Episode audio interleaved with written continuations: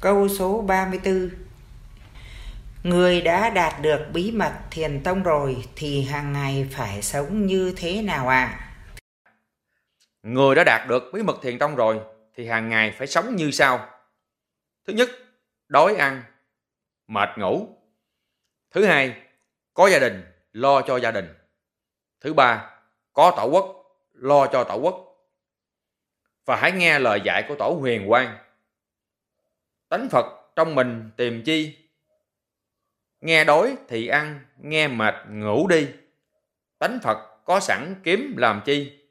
Coi chừng ma nhập đi theo bọn nó.